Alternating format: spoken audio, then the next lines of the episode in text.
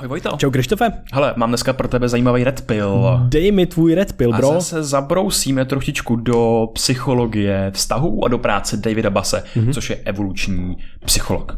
Super, give me that red pill, jak okay. se těším, jak bude velký, jestli ho spolknu. Jo, hele, ten red pill je, že tady existuje něco, jako je takzvaná mating anxiety, nebo hmm. jakási úzkost, zrandění, znavazování nových vztahů, který můžou vést k nějakému třeba uh, romantickému, romantickému rozpoložení, romantickému vztahu, vztahu a tak dále. Znám to. Super. Hele, a je to hrozně zajímavý v tom, že tahle ta úzkost spárování Eh, spočívá, spočívá, že my máme tendenci redukovat data obsažený o našem randění ve světě. Okay. Co to znamená? Jo. Je. Co to znamená? Je, že ty zkrátka se nechceš tolikrát třeba strapnit mezi těma slečnama na tom mm. dating marketu. Nějaký trh eh, těch partnerů a partnerských možností.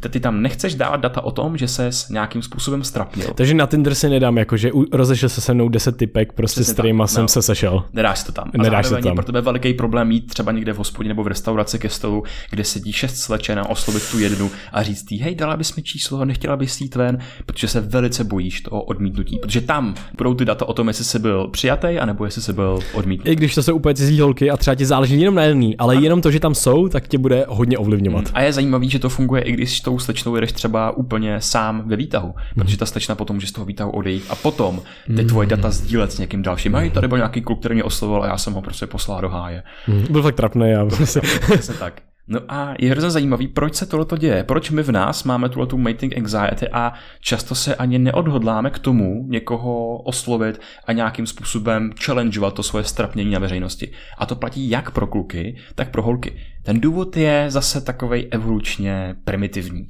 A to je, že před těma 300 tisíci lety, 200, 100 tisíci lety, tak jsme existovali v trošku jako menších skupinkách, kde ten partnerský trh tak byl velice limitovaný. Bylo tam zkrátka několik žen, několik potenciálních partnerů pro život, několik potenciální, potenciálních rodičů, našich potenciálních dětí.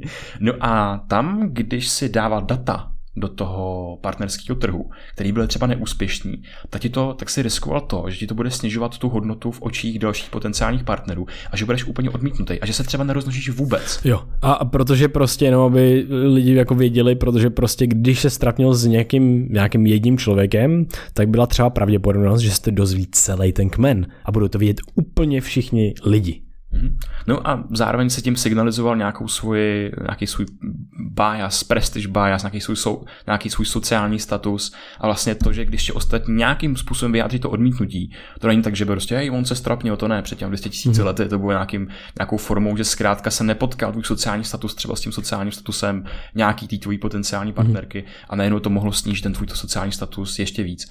No a teď se ale vem, když tohle ten scénář přeneseš do toho dnešního světa, tak najednou dneska už ti nehrozí, že když opravdu uh, redukuješ, redukuješ ty data v tom partnerském trhu, že by se nerozložil do té další generace, protože tvůj společenský kmen je doslova téměř nelimitovaný.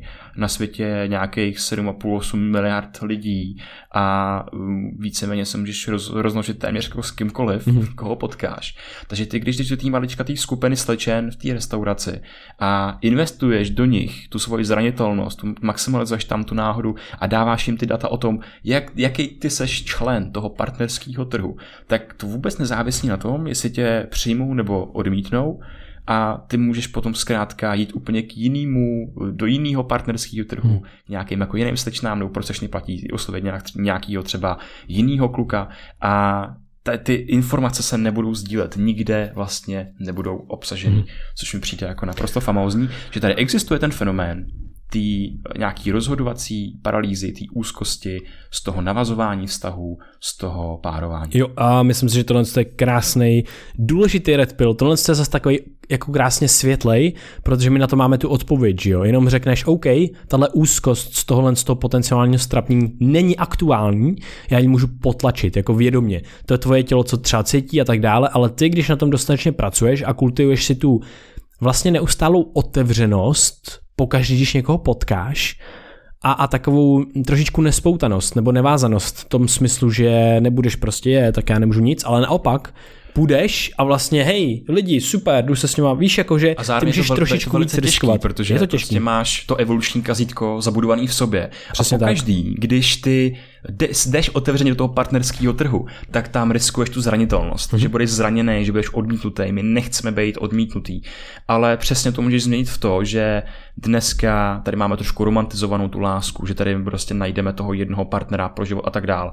A ukazuje se, že to je spíš bullshit, že zkrátka žádný partner spadne z nebe přímo pro tebe a ukáže ti, hej, já jsem tady investovaný, na, mám tady nálepku prostě tvýho jména a my spolu budeme šťastní až do smrti, ale spíš ty musíš maximalizovat tu náhodu, Přesně. protože uh, funguješ jako takový speciální otisk prstů a jako takový speciální otisk prstů funguješ i v tom, i v tom vztahovém marketu, i v těch vztazích. A aby si našel někoho, kdo ten otisk prstů bude mít podobný tomu tvýmu, nebo komu se prostě otisky prstů budou oba zamlouvat, tak musíš maximalizovat uh, tu náhodu v tom světě. Musíš potkávat ty lidi, musíš je oslovovat. A když si ty data do toho partnerského trhu budeš držet jenom pro sebe, tak je o dost menší pravděpodobnost, že narazíš na toho člověka, který ti bude vyhovat, s kterým si budeš rozumět a s kterým budete otevřený a zranitelný společně, než uh, zkrátka, kdyby si do toho světa chodil. Jo, super a myslím, že tohle přesahuje spousty dalších aspektů našeho života, kdy skutečně tohle to můžeme, uh, tohle to můžeme tak nějak využít i v dalších aspektech, jakože hej, já můžu zkoušet nové věci, můžu trošičku riskovat a vlastně se to dlouhodobě vyplatí. Takže maximalizujte náhodu, zmenšujte si tu svoji pravěkou tlupu, která občas působí jako kazítko ve vašem mozku, protože naše pravěká tlupa se rozrostla a dneska máme nevýdaný možnosti v tom světě a spousta z našich strachů a úzkostí už jsou neaktuální a můžeme s nima pracovat. Super. Moc díky Krištofe za Red Pill, díky vám posluchačům a sledujícím i na YouTube, protože Red Pill je nově i na YouTube. A můžete nás podpořit třeba tím, že tohle toho jenom zazdílíte a možná to zazdílejte, já nevím, prostě s, něko, s, někom, s někým jste si mačle na Tinderu, tak mi zazdílejte ten Red Pill a možná se trošičku oba otevřete a budete v pohodě. A, takže tak, myslím, že to každý může trošičku pomoct a kdybyste nás chtěli podpořit jiným způsobem, tak si můžete koupit Jedno z našich triček Is This The Moudrost anebo Fascinuje mě existence, nově máme venku merch a odkazy najdete v popisku tohle podcastu nebo na webu www.brainia.org, kde najdete i naše kurzy Průvodce mozkem a myslí a mentální modely.